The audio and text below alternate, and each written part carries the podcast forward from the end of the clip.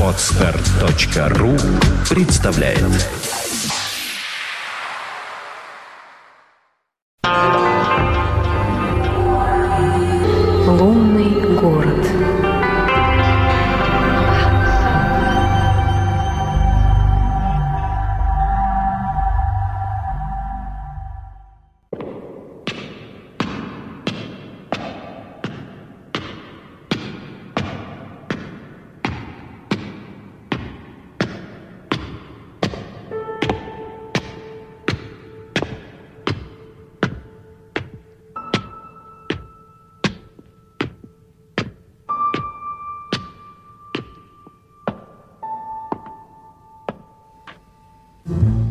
вечер. В эфире программа «Лунный город». В студии автор и ведущая Александра Ромашова.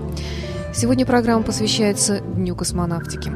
В течение ближайших двух часов вы услышите интересную космическую музыку, известную и неизвестную, а также немного любопытной информации об освоении космоса в ближайшие 100 и более лет. За помощь в подготовке этих материалов я благодарю Лунное посольство в России. И напоминаю адрес сайта программы «Лунный город» в интернете www.mumtown.spb.ru Итак, Дню космонавтики посвящается.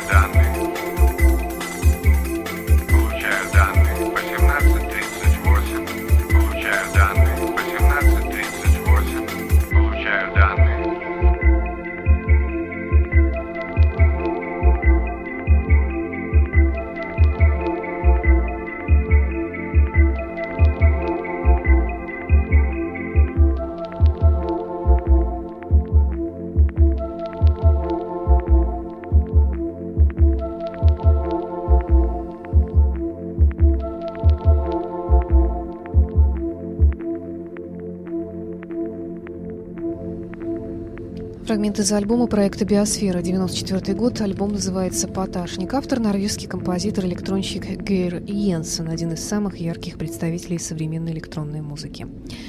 Здесь отлично прослеживается интерес Йенсена к астрономии. Название для некоторых пьес он взял из астрономического журнала «Поташник», «Путешественник», если хотите, космический скиталец. Мы еще вернемся к музыке Гейра Йенсена и к его увлечению астрономией, а пока один из главных героев сегодняшней программы – музыкальное ее участие – английский проект Orb, ORB. Это совместная работа с Робертом Фрипом 94 года, называется она FFWD – «Метеоровый шторм».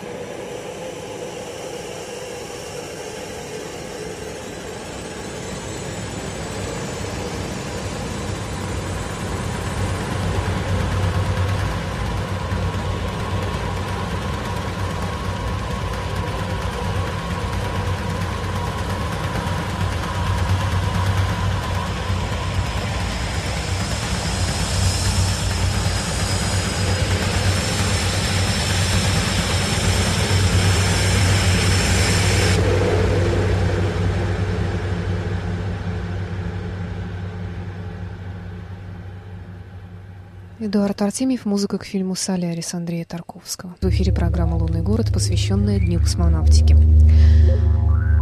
К сожалению, в последние годы отечественные достижения не только космоса отходят, увы, на второй план, под натиском американской идеологии. Если посмотреть телевизионную программку на 12 апреля, на День космонавтики, вы обнаружите в ней массу американских фильмов, названий которых даже не стоит и вспоминать, и лишь один отечественный фильм о космосе.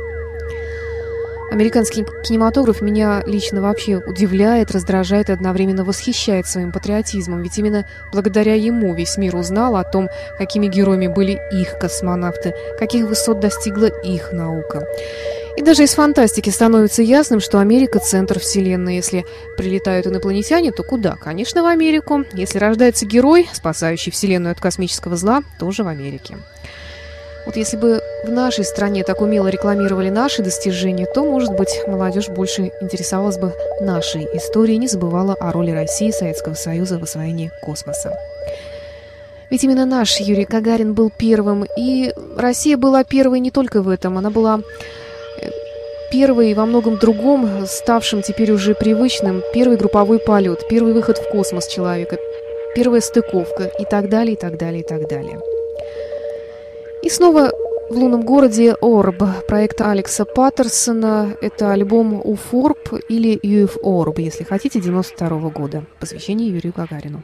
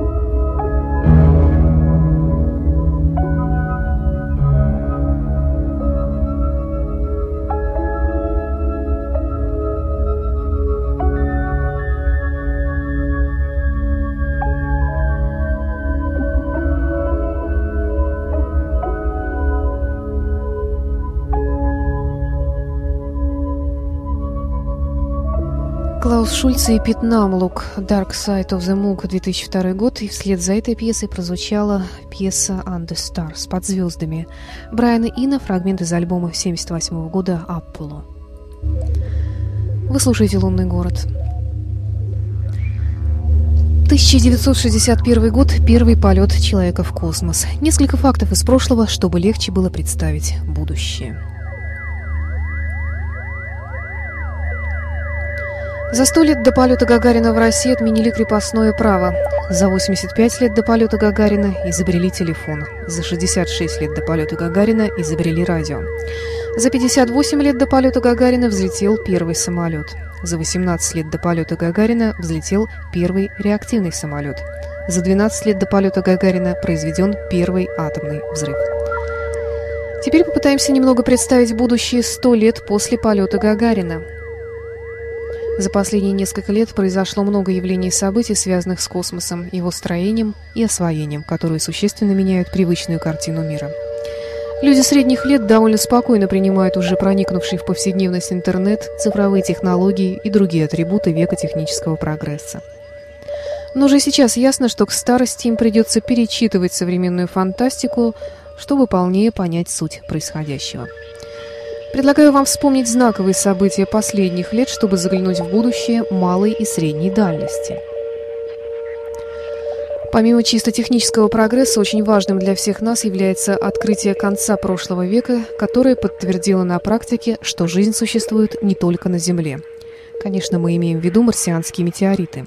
Теории фантастов подтверждаются. В эту же линейку нужно ставить и доказанное существование планет у далеких звезд – Логический ряд можно продолжить достаточно просто, так что факт существования внеземной разумной жизни можно считать условно доказанным. Жаль. Но, скорее всего, это касается нас в малой степени. В нашей жизни нам вряд ли удастся увидеть инопланетян. В большей степени нам интересны революционные открытия и подтверждения теориям, продуктами которых нам, возможно, удастся воспользоваться. Прежде всего, это касается принципов движения в космическом пространстве. Реактивные двигатели уже не имеют возможности для дальнейших качественных улучшений, так как практически уже подошли к своему закату, как паровые двигатели в свое время. В ближайшие 10-20 лет следует ожидать появления космических двигателей нового типа. На сегодня есть несколько перспективных проектов, не будем сейчас подробно останавливаться на них, но очевидно, что с их появлением космические полеты станут гораздо дешевле и эффективнее, чем сейчас первую очередь это коснется развития космического туризма, создания лунных и марсианских баз и вообще колонизации Марса. Существенным подспорьем в этом могут оказаться и недавние успешные эксперименты по телепортации. Странно, но новости об этом мировые средства массовой информации оставили практически без внимания. А ведь австралийскими учеными в мае 2002 года была успешно произведена телепортация – в ходе эксперимента удалось мгновенно переместить упорядоченные фотоны света, составляющие лазерный луч, который был воссоздан на расстоянии метра от оригинала. Впрочем, до перемещения материальных объектов пока далеко, но перспективы от этого открытия просто ошеломляющие. Вошел в кабину на Земле, а вышел, к примеру, на Марсе, причем практически моментально. Помимо вечной тяги человека к открытиям, также не стоит забывать и о том, что к освоению и экспансии человечества в космос нас подстегивают ограниченные природные ресурсы Земли и проблема перенаселения. Другого выхода, как в открытый космос, у нас нет. Вывод один. Читайте научную фантастику, и чем научнее она будет, тем менее фантастичным вам будет казаться будущее из сегодняшнего дня.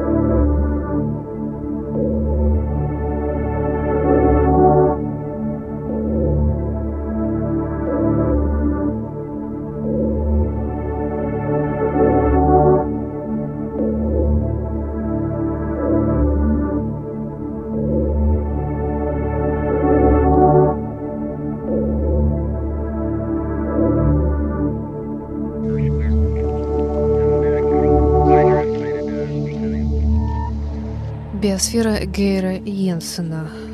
Пьеса «Мир» из альбома «Поташник». Названа в честь российской советской космической станции «Мир», на которой около года находился космонавт Сергей Крикалев. Это второй альбом проекта «Биосферы» «Поташник». Кстати, как считает автор, это русское слово. «Путешественник». Это слово я нашел в одной компьютерной книге, говорит автор. Оно понравилось мне. Есть в нем что-то такое серебристое. Оно подходит к тому, что я делаю в студии, используя сэмплы с голосами русских космонавтов 60-х годов. Потом кто-то, кто немного знал русский язык, объяснил мне, что это слово и означает «путешественник», ну или что-то в этом роде. Музыкальную часть нашей программы продолжит Орб вместе с Робертом Фриппом и Future Sound of London.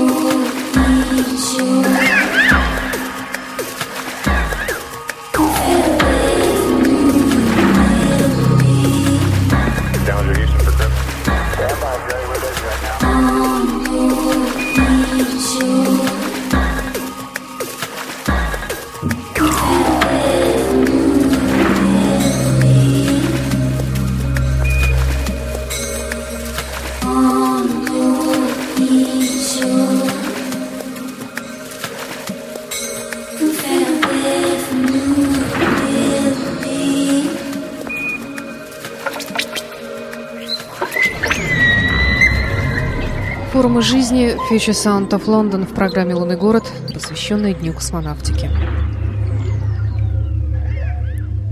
Подробный список альбомов, фрагменты из которых звучат сегодня в программе, вы можете найти на сайте программы в интернете www.moontown.spb.ru. И снова о космических прогнозах. Параметры российской космической программы определены на полвека вперед. Вот они. 2005-2020 годы. Новое поколение международных систем связи, телевещания, навигации, дистанционного зондирования и поиска ресурсов. 2015-2035 годы. Пилотируемые базы станции на Луне, в том числе и как возможный этап подготовки к марсианской пилотируемой экспедиции. 2015-2040 годы. Пилотируемые экспедиции к Марсу и другим планетам. 2015-2025 годы. Удаление с Земли радиоактивных отходов атомной энергетики в специальные места захоронения в космосе. 2020-2040 годы. системы для передачи энергии на Землю для обеспечения и освещения полярных районов и городов. Это не фантазии, это планы. О фантазиях поговорим позже. А пока Жан-Мишель Жар в программе «Лунный город».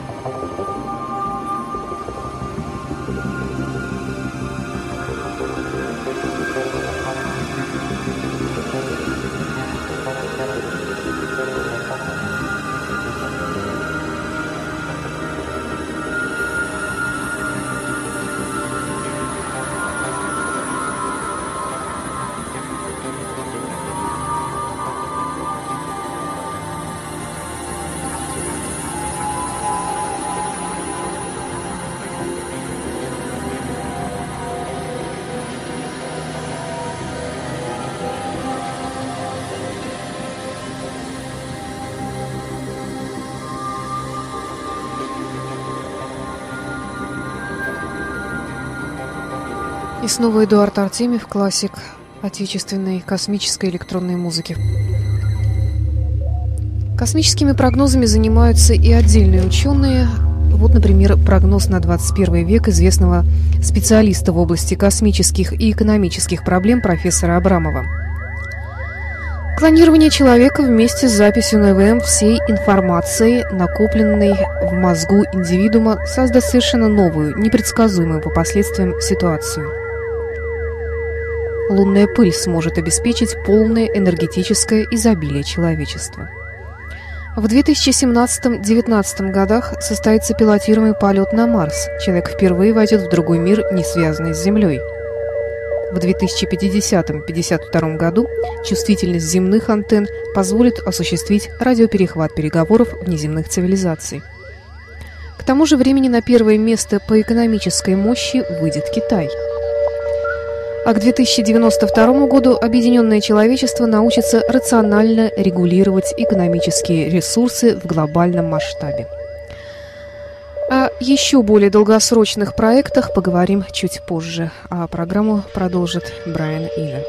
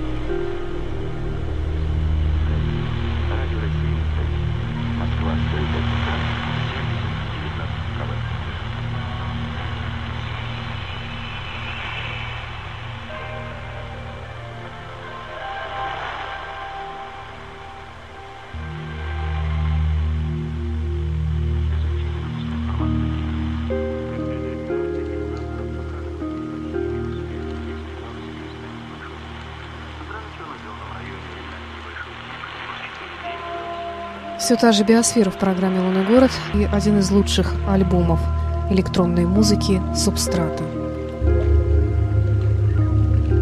Как я говорила, существуют и более долгосрочные программы поэтапного освоения космоса. Общая стратегия таких футурологических проектов была намечена еще в трудах Циолковского и других русских космистов.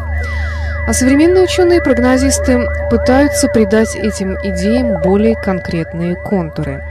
И хотя опыт свидетельствует, что предсказания такого рода малоперспективные, есть среди них очень любопытные. Например, книга американского футуролога Маршала Сейвиджа Проект «Тысячелетие. Колонизация галактики. Восемь последовательных шагов». Вот эти шаги.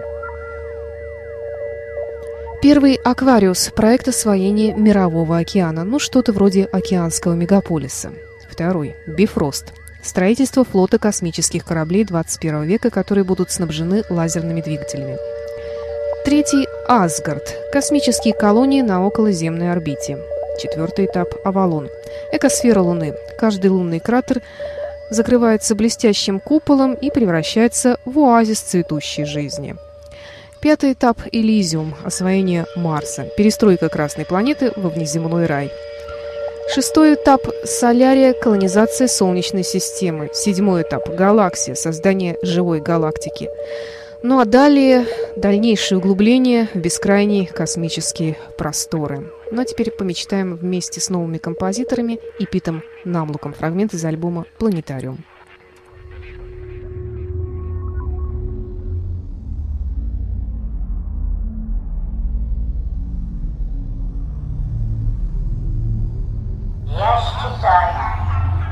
Что в настоящее время на вопрос, есть ли жизнь на Марсе, имеется достаточно оснований отвечать утвердительно.